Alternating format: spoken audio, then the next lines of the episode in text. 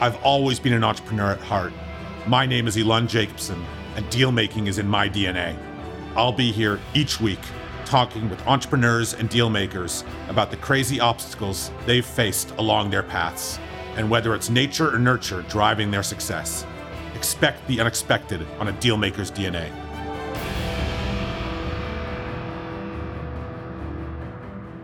All right, welcome back, everyone, to another episode of a Dealmaker's DNA. Have a fun one today. I have Josh Garellek. Josh, thanks for joining me. Thank you for having me. And you say and you said my name right, so that's that's a positive. So. I, I, cheated by asking first. So. and, and quite frankly, I always ask because no one knows how to pronounce my name. So yeah, I, I'm I completely screwed it up before. So my, my own brother can't say it properly, so, so not to worry. So, so, so Josh has been, uh, been passionate about technology, entrepreneurship, building relationships and partnerships. After starting an independent gaming studio, he fused his passions together in a merger uh, that gave life to Arctic uh, Leaf. And Arctic Leaf is an e-commerce agency focused on website design, development, email marketing. Uh, Josh is also a recipient of 40 Under 40 by Ottawa Business Journal and was a finalist uh, for top business owner in the 2020 Ottawa uh, Awards. And, and Josh has found success through you know expert innovation, creative marketing, trusting relationships, and sales strategies. So, so Josh, thanks for joining me again. And uh, I'm a little jealous because you just mentioned to me that you are in Florida. I am. I am. It is. It is uh, 84 degrees and sunny outside. So. Yeah, yeah. I'm, I'm very jealous. So, Josh, let's let's start at the beginning. You know, I always like to uh, understand the backstory behind the person. Give me a little flavor to you know sure. what what your what your life looked like. You know, how did you grow up? Yeah, I'll, I'll give you the 10,000 foot view and I'll, I'll uh, share some things that I don't always share necessarily publicly, but considering we're not a PG podcast, uh, we can definitely do that. So uh, I grew up in Montreal, uh, Montreal, Quebec, Canada, um, and, you know, did the normal things, went to a Jewish private school, uh, played basketball in high school. Yeah, I guess you're Elon, right? So, so then after univ- after high school, I did actually a one year uh, seminary I did in, uh, over in Israel. So I spent a year abroad kind of just uh, traveling a little bit, kind of understanding my, my Jewish roots a little bit more. And then I uh, I went to uh, Yeshiva University in New York City, and I did my undergraduate degree in marketing. And uh, throughout this throughout my entire you know university career, I was pretty entrepreneurial. I was uh, doing bartending, maitre d, party planning. I had my own party planning company. I would hire all my fraternity brothers. I was in the AEPi fraternity, and uh, so I would I would hire all my Pi buddies to work with me on the weekends and and work in uh, different catering kind of opportunities. And then after school, came back to Canada, joined a small biotech company selling green cleaning products. Um, so it was a microbial green cleaning product that was way, way, way above its time. I mean, you're like you're walking into like a kitchen saying, "I'm going to clean your grout using microbial technology," and they're like, "What the fuck?" Right? So, um, I mean, green cleaning was was interesting back then, but it was not that. Uh, had not gone to that evolution. I did a couple years there, did some financing with them as well, and then uh, I, I, took some time off. I started kind of dabbling my own web properties, and then fun fact, I got hired by one of the largest adult entertainment companies in the world, uh, so Brazzers.com and Pornhub, and I spent uh, almost two years with them working on their tube sites. So I was the product manager for uh, KeezMovies and ExtremeTube.com and I was responsible for redesigns, traffic buys, analytics, all that kind of stuff and honestly, one of the best experiences for me because uh, you know the adult entertainment industry drives a ton of innovation, right? So I mean, you know, fun fact now you think about like how VR content right now is is super hot, right? I mean, we were talking about this ten years ago. The only problem was is the technology hadn't wasn't there. The tech wasn't there for it to, to be done. So uh, and then after spending a couple years there, I, I created or founded uh, Arctic Empire, which is a small was a small independent gaming development studio uh, building social games, kind of piggybacking off the kind of the Farmville, Zynga you know, hype back in you know 2010, 2011, and uh, launched a bunch of games, and then quickly realized that like I don't like building games. So it's not. I, I just don't find it fun. I like sitting down and playing video games with a console controller and, and all of that stuff, but to build the games just wasn't super fun for me. And then um, you know, fast forward a little bit, we we became like a digital agency focusing on mobile application development. Met my business partner Jonathan Coy, uh, who was based out of California. Uh, we were working together, collaborating on a uh, large scale affiliate crowdfunding platform. and then worked together for a number of years. And then one day I was joking and I said over Slack, I was like, you know what, why don't we just merge the two companies? He's like, you know what? He says, uh, he's like, yeah, that sounds like a great idea. I was like, what? Like what? Like did this like that was kind of the whole that was kind of the whole thing. Like it just that was it. And and he flew up to Canada. We sat in my office. We whiteboarded out a structure. I'm much more of the sales and marketing kind of guru, big picture. Ooh, there's a squirrel. Uh, John's much more of that, you know, COO, highly processed individual, which was great because we both complemented each other and uh, really just decided we're going to follow his methodologies from a process perspective. I took over sales and marketing. Fast forward four or five years, and now we're a 56 person digital agency focusing on mid market to enterprise e commerce brands. You know, so anything between five and you know 50 million online and you know 50 million offline and up, and we and we work with them to scale and grow. And then in the process, I, I I dabbled in a number of areas. I started a network marketing company called Jump Natural. Fun fact, uh, we won't go too much detail on that one, but uh, ultimately I had to walk away from it for personal reasons. It was just kind of got to the point where it was consuming my life. And uh, then I got I was an early stage investor in the cannabis sector, you know, with Rock and Medicinals that got acquired by uh, Auxly or uh, Cannabis Wheaton, and uh, uh, was also part of a large LP, a licensed producer in the in the Ottawa market called Nordic Leaf. We're doing a $25 million capital round to build a 260,000 square foot facility. So I've I've dabbled in a lot of different sectors. You say you sound as ADD as I am. Yeah, exactly. And then recently we just uh, we just closed a pre-seed round for a, a, PRM solution that we brought to market a couple years ago called PartnerPortal.io. So uh, that's a kind of a quick and dirty uh, 10,000 foot view of who Josh Garellek is. No, it's great. I appreciate that. So, you know, it's uh, quite a diverse background. When you were when you were growing up, did you get those entrepreneurial roots from, you know, examples in your own household or or did you grow up more traditionally? I uh, grew up more traditionally. Mom and dad both worked for for companies. My mom's a medical assistant. My dad uh, worked very heavily in manufacturing and, and kind of ran plants uh, from a, pro, uh, a plant manager. Uh, my cousin, though, is very entrepreneurial. He was one of the first individuals to build and launch a business plan software in Canada and has gone on to found and support other ventures. His son actually is a just broke the all-time sales record for Grant Cardone Canada. So pretty cool. So that was really my entrepreneurial uh, exposure, but it, for me it was it was more about it was my coming out of the my coming out party was really when I got to university um, it, it gave me that opportunity to kind of reimagine myself and reinvent myself. And I kind of quickly realized that I didn't really like working for other people. Uh, I wanted to build something of value for myself, and I wanted to build it not just for now, but for for long term going forward. So, uh, but it, it wasn't until university that I really like caught that entrepreneurial flair, uh, and and I really just kind of pushed on it uh, there afterwards. You mentioned that you joined a frat during university. Did that play a role in you know shaping uh, your interest in entrepreneurship? I know you mentioned that you used some of the fraternity brothers and organized parties. You know, I, I haven't spoken to someone particularly about you know the fraternity lifestyle. I didn't join a frat, a frat and, and I know American listeners, it's a far more prevalent thing in the, in the U.S. than it is in Canada. But yeah, how was that experience for you? That was a really great experience for me. And it was interesting because Yeshiva University didn't have a, a fraternity. Um, it was, it was, I mean, it's an all boys Jewish school. So it was kind of like, why, why do you need a, a fraternity, right? So, but it, it, was kind of at the same time, it was kind of silly that you have AEPi, uh, which is the, the Jewish fraternity, and you're not even having a chapter on the Jewish university, like in, in the United States. So I was part of the Alpha class. So I actually founded the fraternity, or was one of the individuals, founding fathers for the fraternity. Actually, I was, or I was the Alpha. Sorry, I was the Alpha pledge class. My apologies. And then, uh, and for me, it was exciting because it was a great opportunity. Like I always envisioned, like that fraternity life, that brotherhood, that camaraderie, that that passion to be there for a group of individuals. And it's kind of the same that I look at business now. Is like I I kind of I love that camaraderie. I love that teamwork aspect. So it was very interesting to me to get involved. And I just, I just, again, I kind of came out of the, came out of my roots and, and I was very social. So I started to like talk to people more and, and get engaged with it.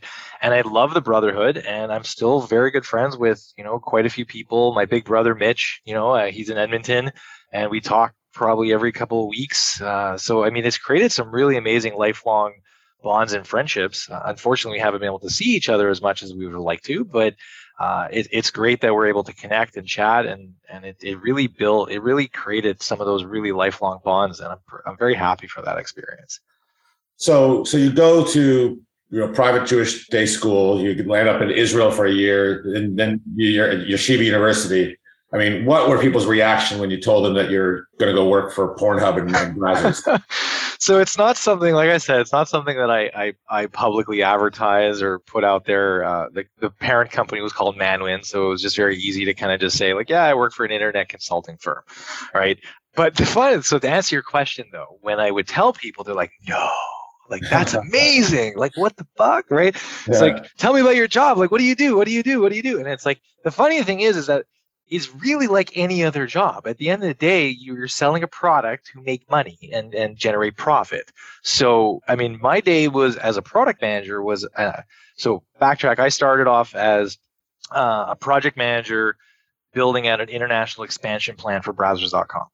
And so it was a very highly analytical approach. So I was looking at metrics of Europe and and you know GA data and running predictive analysis. So I mean, it was it was yes, did I have to watch a lot of interesting content and kind of understand the the flavor and the flair that the other markets were interested in? Sure, but at the end of the day, it was still analytics. But I still remember this funny story. I'm going to tell you this. It was like my first couple of weeks, and I remember I was I was on my computer and and sure enough there was adult content on my screen and and then like people were walking by and I quickly switch over to Yahoo and I'm like, why the fuck am I like? I'm like, I work for an adult company. Like, what do I? what am I scared for? Right? It's like, why are you on your email? You're supposed to be working on on that stuff. So it's just you had to kind of switch your mindset for for like a half minute there. But once you did, it was it was just Excel spreadsheets and numbers, right? It's it's advertising, it's analytics, it's affiliates. Um, it, it's like any other industry, uh, but you know, highly innovative. Yeah, you mentioned the innovation, and, and I know I've anecdotally heard that you know the adult industry is you know one of some of the earliest adopters of, of new tech. You know why why do you think that is? And, and and what were some of the key lessons that you learned from you know working in a company like that? Yeah i i, I just think that they the foundation there is is based on built on innovation and they're looking to push the boundaries of their products. And you know being in a higher risk industry i think you, you're allowed to do that. They people expect that of you a little bit. So fun fact about the adult entertainment industry is that they created online transaction merchant processing like what we know today when you buy something online that whole process of of formulating a transaction online came from the adult entertainment industry and and if you ever see the there's a whole documentary or a movie on it, it's called Middle Men, I believe it is. Luke Wilson's in it, and the two characters create this. I mean, he's a brilliant hacker and and I mean high, very big drug addict too. He creates this. He basically buys some like nudie photos and and creates a algorithm that allows you to buy for ten dollars access to this website. And he set it up to a little bell. And, and, all of a sudden you hear in the movie like the guys are sleeping it's like a, they're on a bender or whatever it is and next thing you know you hear ding and the guys are like, what, what was that? And it's like they made ten dollars. And then all of a sudden they switches to like two seconds later. It's like ding ding ding ding ding ding ding ding ding. Like the bell doesn't stop, right? And it's just it's interesting because it started there. And then if you fast forward to when I was over at Pornhub, I mean we had we had 10,000 daily visits on a mobile website that we were the first HTML5 adult entertainment website. And it was, I mean, we didn't even know what to do with the traffic. We didn't even know how to monetize it we just we just knew we were doing something right. And then we started to like think okay how do we leverage all this traffic? How do we like leverage it to like start getting into cpms cost per thousand impressions like at the mainstream level? Because adult you know cpms are significantly lower due to the higher risk content and, and all of that kind of stuff. But so it was it was starting to think like how do we get adult entertainment content more in the mainstream market. Um, and if you fast forward to today, I mean, it's it's very mainstream and it's much more like uh, approachable. But it it's they're they're just wired differently to try to push the boundaries on innovation.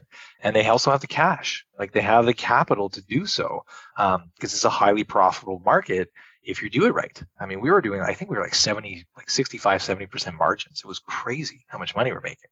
And we were doing 150 million a year, right? So so so so you go from you know kind of technical uh, you know behind the scenes and you know reading your bio what struck me was the mention of partnerships, relationships. You know, you mentioned partner portal that, that you started. What is it about this concept of, of, of partnerships, relationships that, that that that interests you? I ask that because I completely it resonates with me. I think that people get sales wrong. I, I, even hate the word sales. I think it's all about building relationships and meaningful relationships and authentic relationships. But how did that shift occur where you go from you know behind a, a screen to I guess in front in front of the screen? Yeah. Well, I, I still spend a lot of my time in front of a screen today, but that's a great question. I think it was it was a shift in mindset for me too. Uh, I always shied away from sales. Uh, funny enough, you know, you run a you know run a, a company, and I and I head up sales on both Partner Portal and and Arctic Leaf, and it was it was for some reason I had this notion of this idea that being a salesperson was was was slimy, right? It, like it's like, oh, you're a sales guy, like oh, you must be a snake oil salesman, right? So this is why I still have that still have the hate for the word. Yeah, right. So so yeah. I don't call in Arctic, I don't call sales sales i call it solution selling. So we sell solutions. Um, and what i realized was as i was hiding behind someone that i really wasn't myself. And again it was it was about being who i am and taking ownership of of of the type of person that i am and recognizing my strengths and weaknesses. I recognize that i can go into a room with with 30,000 people and walk out with 3,000 business cards. That's the type of person i am. That's my fucking super bowl right but like if you have me sit down and like write out like a very definitive process on how things are working, can I do that? Absolutely. Is it really hard for me? Absolutely as well. So it was it was a mind it was a mind a set that I guess I also have a little bit of a larger than uh, uh, larger than life personality. Uh, I like being in the center of attention. I like getting in, up in front of people and talking. Like I, I've done pitch contests. Like it doesn't bother me. That th- I thrive on that. And instead of instead of shying away from it. I, I owned it and, and accepted who I am and the type of person I am as an entrepreneur and, and just started to, to gravitate towards my, my, my, more of my strengths. Right. And then fill out the gap, right? So bring in my business partner and then surround myself with really amazing, talented people who essentially tell me what to do. Right. So, you know, uh, I, yeah. I always uh, talk about my superpower being kind of self awareness and I think that, you know, this idea of gravitating towards your strengths, you're clearly a self-aware individual. I think guys like you and I maybe take it for granted that it's not as easy as as as, as it may be for uh, for us, for for a lot of people to to even know what their strengths are. Are there are there certain things that that you've done to help identify you know those strengths and, and double down on what you're good at? Oh, that's that's a we can have a whole three hour conversation on that one. So I, yeah, so I first of all I I believe in entrepreneurs needing mentors and coaches. Uh, so I invested heavily in different coaches, uh, work with therapists, coaches, mentors. Uh, I spent the better half of a year last year working with a habit coach. Uh, and the reason I hired a habit coach was because I recognized that I had bad habits. And so it's about investing in yourself, understanding your strengths and weaknesses, I mean, a lot of this stuff is known journaling, you know, talking, listening to, you know, people who have done it before, right? And I think that was a little bit something that was I necessarily wasn't very good at. I didn't listen to people when I maybe should have. And it's funny, I was just I, I just joined a call earlier this morning in memory of uh, I guess someone his name is Andy Moffat. He's a Canadian entrepreneur. He just passed away not too long ago, and we were talking about how we can do something for his memorial. And everyone's just kind of like like giving uh, those kind of car like those funny stories of Andy, right? And my first story was I went in and I gave this pitch. I was I was this punk little fucking you know entrepreneur and gave this pitch on how I'm going to build the next social game and how I'm going to put Zynga out of business. And I remember he chewed me out like you couldn't believe. I walked out of there like I was pale as a ghost. Uh, you could have heard a pin drop in that room. And but you know what? It was the it was probably one of the best things I needed. It brought me down to reality and said, hey, you know what? I could do two things. I can go cry in a corner somewhere and and just say, ah, that guy doesn't know anything and fuck him. Or I can say, hey, you know what?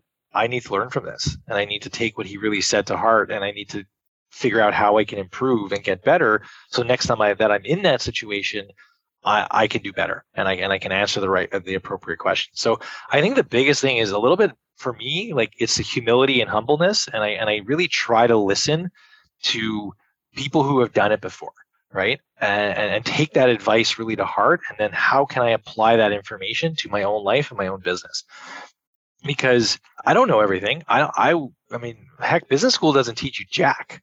Like I don't, I don't remember this, but like, like I did a cross-border merger with a U.S. company. Like you don't learn how to do any of this stuff at all, yeah. right? They don't teach you how to read balance sheets. They don't teach you how to teach you how to like P and Ls. They like they teach you business philosophy, but which is interesting and great. But like until you're in the weeds of it and you get it reps and reps and reps and exposure to things, you don't really know anything. Yeah, unfortunately, young entrepreneurs, you know, don't love to uh, acknowledge that there isn't a substitution for experience. There just Correct. isn't.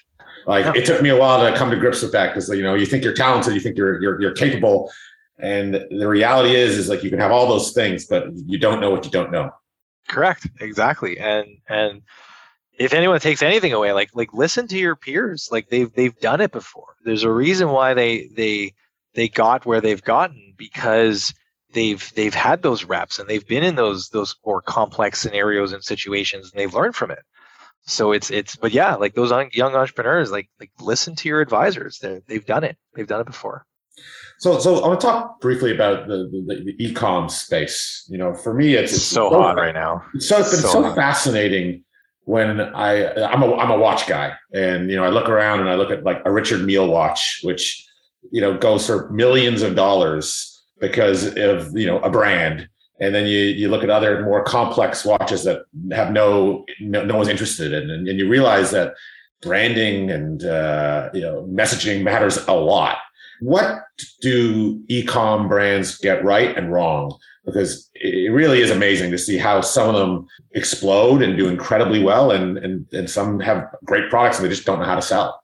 Yeah so today especially today's day and age and over the last couple of years with covid e-commerce has changed a lot, and and uh, more and more consumers are looking to to align themselves with brands that that fit their core desired feelings or their core desired values, and those brands that are able to to message that clearly and across all their channels and it's full omni-channel strategy right? Your like your website you know amazon you know instagram tiktok everything has to kind of work cohesively as one unit.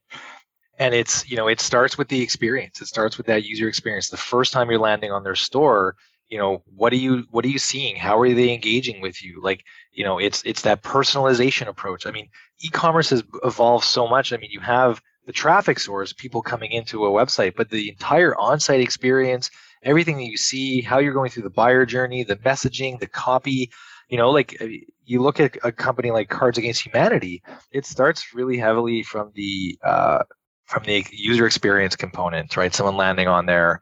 Influencer marketing has become big proponent for brands to excel. Uh, we had a couple of uh, examples. We had a, a, cookie brand that engaged with a rapper uh, when they were in Austin, Texas. They were asking like where the best cookies are, and they posted something in response to that. And now they're a seven to twelve million dollar a year business. They went from selling a handful of cookies a day to, to having an entire manufacturing facility. So it, it it there's a lot of components, but I mean it talks like I mean getting the influencers obviously is a big component. And then also not being afraid to put yourself out there, like we were just talking about before, right? People want to relate with brands that are doing interesting and fun things. And if you can message that clearly across your all your channels, you generally will start seeing success. But at the same time, like you still have to spend money. Like you have to do media buying. You have to be out there going to shows, getting your brand in front of everyone. It's like you can't just launch a website and then, you know, it's going to expect you're going to start making millions of dollars a year. You know, there is an entire strategy that like our organization, Arctic, does with these these companies. And it starts from what someone lands on a store all the way down through the entire funnel, the retention, the loyalty phases. But again, you have to bring traffic to it. And the messaging has to be clear across all channels. So what brand does this really effectively? In the past, I've spoken to other marketers, and a lot of them use the example of Nike, and they say that Nike does an incredibly good job of of what you what you're describing. So the brand that I'm going to say now, I think they're they're blowing up the internet. Midday Squares. I don't know if you know those guys. Uh, they're based out of Montreal. Uh, Nick, I can't remember his last name. He's a buddy of mine I played hockey with years ago. Him and his wife started a an all natural, completely healthy chocolate brand and company. It's called Midday Squares. and they are just they have built these massive massive community on Instagram. They they first of all they record and they show everything that happens behind the scenes. The good, the bad, the ugly, the arguments. Him like Nick's married to the the CEO. Their fights. Their like it was. It's like real. It's like a fucking reality show, man. Like, and then recently they just got they were being sued by uh, by by Hershey's for something, whatever, we could do the like copying. So they just dropped a whole video yesterday targeting Disney, uh, not, not Disney, uh, Hershey, and they launched their own NFT, and they're fucking gone crazy. But they put everything out there. They're completely relatable to the to millennial, to the Gen Zs, because they're so authentic. They're super real everyone who comes in has to go through the same interview process. You have to be comfortable on camera. Like they post, I mean, check it out, guys. Like it's like it's unreal. It's the new way of like these these brands really really connecting. So that if if I had to say one brand that's done it really really well, I'm giving my shout out to my buddy Nick at Midday Squares because they absolutely they're crushing it. It's unbelievable marketing what they're doing, and because they're so relatable and they're super authentic you know, it's interesting. When, when I started this podcast, one of my concerns was that I'm, I wasn't interested in branding my name. I really wanted the brand to be firepower. You know, when you go down that path of, you know, having that, that sort of radical transparency and, and a brand that's built on, you know, individuals, uh, you know, personalities, isn't that a scary thing? Because, you know, God forbid something happens to, you know, a, you know, someone within the business and suddenly, you know, does does a brand get affected extremely negatively? Yeah, I, I, that's a very good point. I always feared, you know, like Arctic Leaf. You know, is it is it a Josh Garellek kind of show? I mean, no. Like we've gotten to that point where uh, the brand is bigger than my name, and the same thing with like someone like Midday Squares.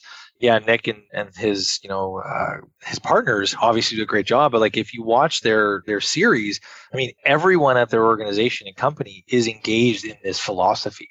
So everyone's bought into that culture. And if you have everyone buying into that culture, you're you've now created the brand is bigger than in one individual. And that's why culture is super, super important. Like being able to tie that all in, the authenticity, and get everyone to buy into your vision and culture is massive for a brand growth. How seriously are these brands taking the metaverse right now? Very seriously. this is the metaverse stuff is super weird because I, I'm very bullish on it, but I also think it's completely stupid. Uh, it's it's like okay, so we screwed up our world, right? So like vir- like physical reality. Let's go build this virtual reality that we're all going to play in. Ready Player One and and now there's already things that are coming out like oh i was bullied in the metaverse and now we need policing and it's like so we're doing the same shit we did in the real world and now we're going to go do it in a virtual world. That's your question like h&m literally just launched a, a store in a metaverse. Uh, yeah h&m was one of them. There was a couple other ones recently that have uh, nike did as well. You can't really do anything with them just yet. They're like they're just it's a, just a publicity play that like hey we're going to be in this world and space. But yes it's because it's if they don't do it, they're they're going to be left behind. It's going to be the the blockbuster Netflix scenario all over again, where they're not adapting to where the world's going. You know, I'm in I'm in the metaverse. I try on a pair of Nikes, I buy it, and then 30 minutes later it shows at my door. Yeah, paint me a picture where this doesn't fuck up our kids. I I don't think I can actually. That, that's scary. I, I, unfortunately, I, I do think that this is is like we've we've already seen what social media has done to our kids imagine taking a child and putting them in an immersive gameplay where you literally if you get pinched you can feel that mm-hmm. right? If you get bullied in a, in a in a metaverse now like what kind of mental trauma that's going to create? Now you're switching gears. You don't even know what's reality anymore. Yeah. uh, unfortunately i don't actually think that there is a, a world that this doesn't have a negative effect on on the future generation. What, what are you personally doing with your own children to you know mitigate that risk? So I'm very strict on screen time. They they don't uh, they don't actually have a lot of access to screen time, so they don't watch TV. They don't you know they have tablets and things like that. So we're using educational content and things like that because it's really important. I'm teaching them how to code. I feel that's really important. They're not on. They're not allowed anywhere near social media at all. I never posted a single picture of my kid on Facebook, Instagram, nothing. To the outside world, probably most people don't even know I have kids, and that was done intentionally because I, I've been in this space long enough and I've seen where it's going. So we're very protective around that. You know, so if they do have screen time, you know, I can monitor that. I, I get they're allotted a certain amount of time. So if they want more time, they have to ask me through like Apple family sharing and all that kind of stuff. But it's it's it's becoming it's you know it's becoming more apparent that I have to monitor what's going on on the internet and what they're doing there because it's it's a scary place. It's a really it's it's it's a weird it's a world world we live in right now.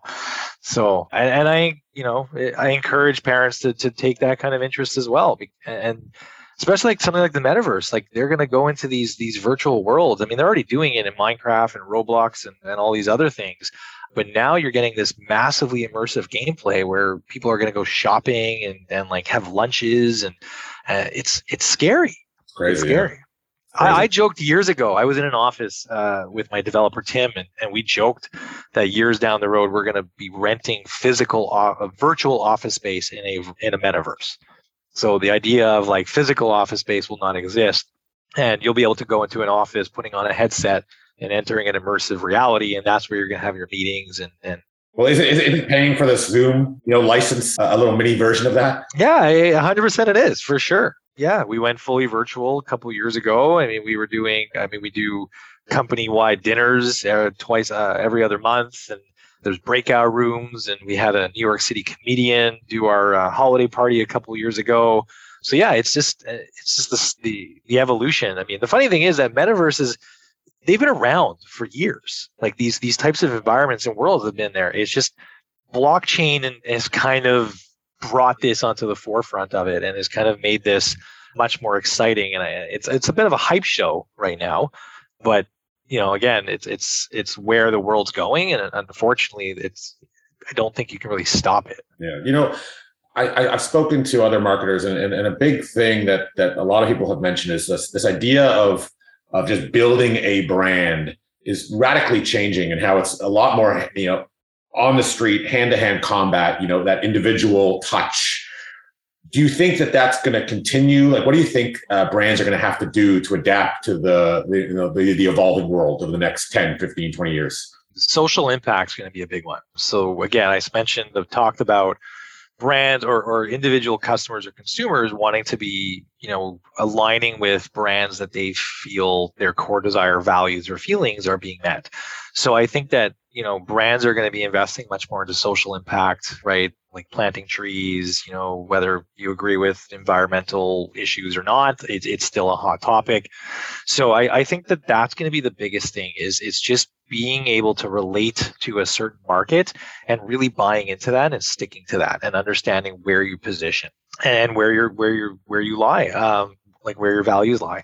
That's i think going to be really important. And then yeah like i do think like you have to get into digital. Unfortunately that's just the way the world's going. I mean, if you saw yesterday, I, I mean, Canada announced the four billion dollar in digital innovation fund, right? That they're planning on spending over the next, you know, three to five years. It's just something that I think brands need to kind of get on board with, and those brands that don't, they're just going to be left behind. Um, and, and we kind of saw that a little bit over the last couple of years with COVID. Before I let you go, one one last question. I mean, for, for our younger audience, there's I, I know there's a lot of people that that that desire to go into marketing as a career. You know, if you were giving advice to that individual, like, hey, focus on this, where where where would you focus as a, as a young person entering into the marketing industry? Crypto NFT. Okay. And, and, in what capacity? Just understanding that that environment. Like it is so new like this is like I did crypto 10 years ago. I had a mining rig. I should I should be sitting on a yacht somewhere to be completely honest with you right now.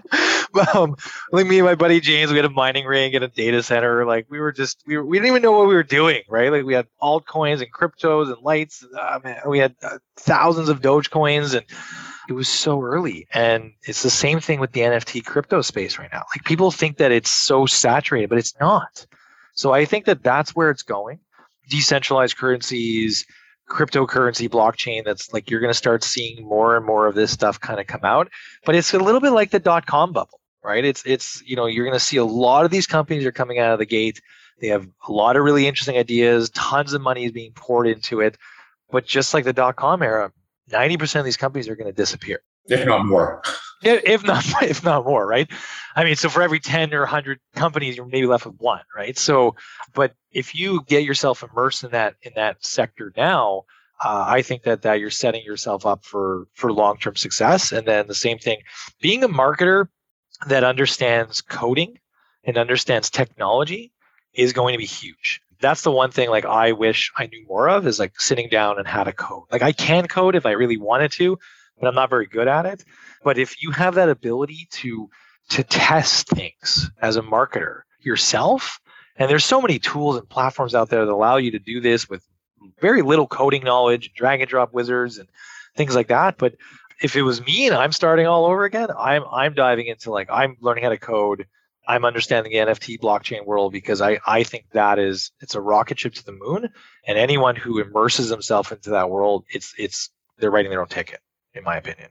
That's great, Josh. I really, really appreciate your time. Um, you know, before I let you go, uh, where for those that are listening that want to follow along and, and your journey, maybe reach out. What's the best way that they could do that? Yeah, so I'm on LinkedIn. You can connect with me there. Please don't pitch me.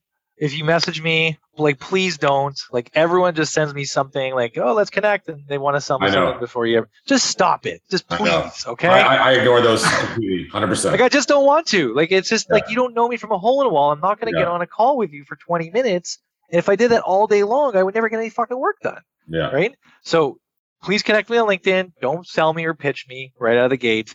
I'm on Instagram. I just launched TikTok, so it's all going to be on like just like little tips, 20 second little tips and tricks on like business, and and then so there's some weird trend videos that my assistant's asking me to do. So uh, so go check those out.